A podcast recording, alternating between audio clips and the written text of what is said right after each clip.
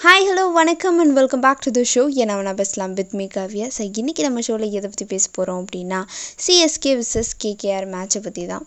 எடுத்த உடனே KKR won the toss and decided to bat அப்படின்னு சொல்லிட்டு வந்தது. நம்மளுக்கு டாஸாக முக்கியம் மேட்ச்சு தான் முக்கியம் சொல்லிட்டு போய் மேட்ச்சை பார்த்தா ஃபஸ்ட்டே வந்துட்டு நம்ம கில் அப்புறம் நம்ம ஐயர் வந்தாங்க கில்லு பெருசாக அடிக்கலைங்க. அஞ்சு பால் ஒம்பது ரனில் வந்து அவுட் ஆகிட்டாரு ஐயோ ஐயோ! என்ன தம்பி என்னாச்சு? இருடா வந்து கவனிச்சுக்கிறேன்.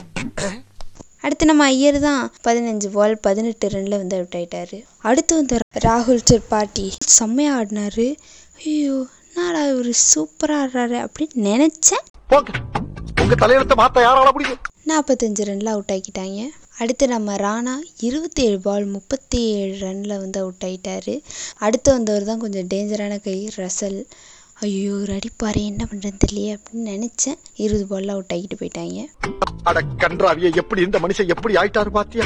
தமிழண்டா என்னாலும் அப்படின்னு சொல்லிட்டு நம்ம தினேஷ் கார்த்திக் வந்தார். இருபத்தாறு ரனில் வந்து அநியாயமாக அவுட் ஆகி அனுப்பிட்டாங்க. என்னடா சொல்ற? என்ன பெரிய மனுஷன் செய்யற வேலையாது பவுலர்ஸ் வேற லெவல் பண்ணிட்டாங்க. ஹேசல்வுட் ரெண்டு விக்கெட் தாகூர் ரெண்டு விக்கெட் ஜடேஜா ஒரு விக்கெட்டுன்ட்டு இப்போ நம்ம KKR one seventy one for six அடுத்து நம்ம சிஎஸ்கே பேட்டிங் ஃபர்ஸ்டே நம்ம ருத்ராஜ் அப்புறம் டூ பிளஸ் இறங்கி விட்டாங்க.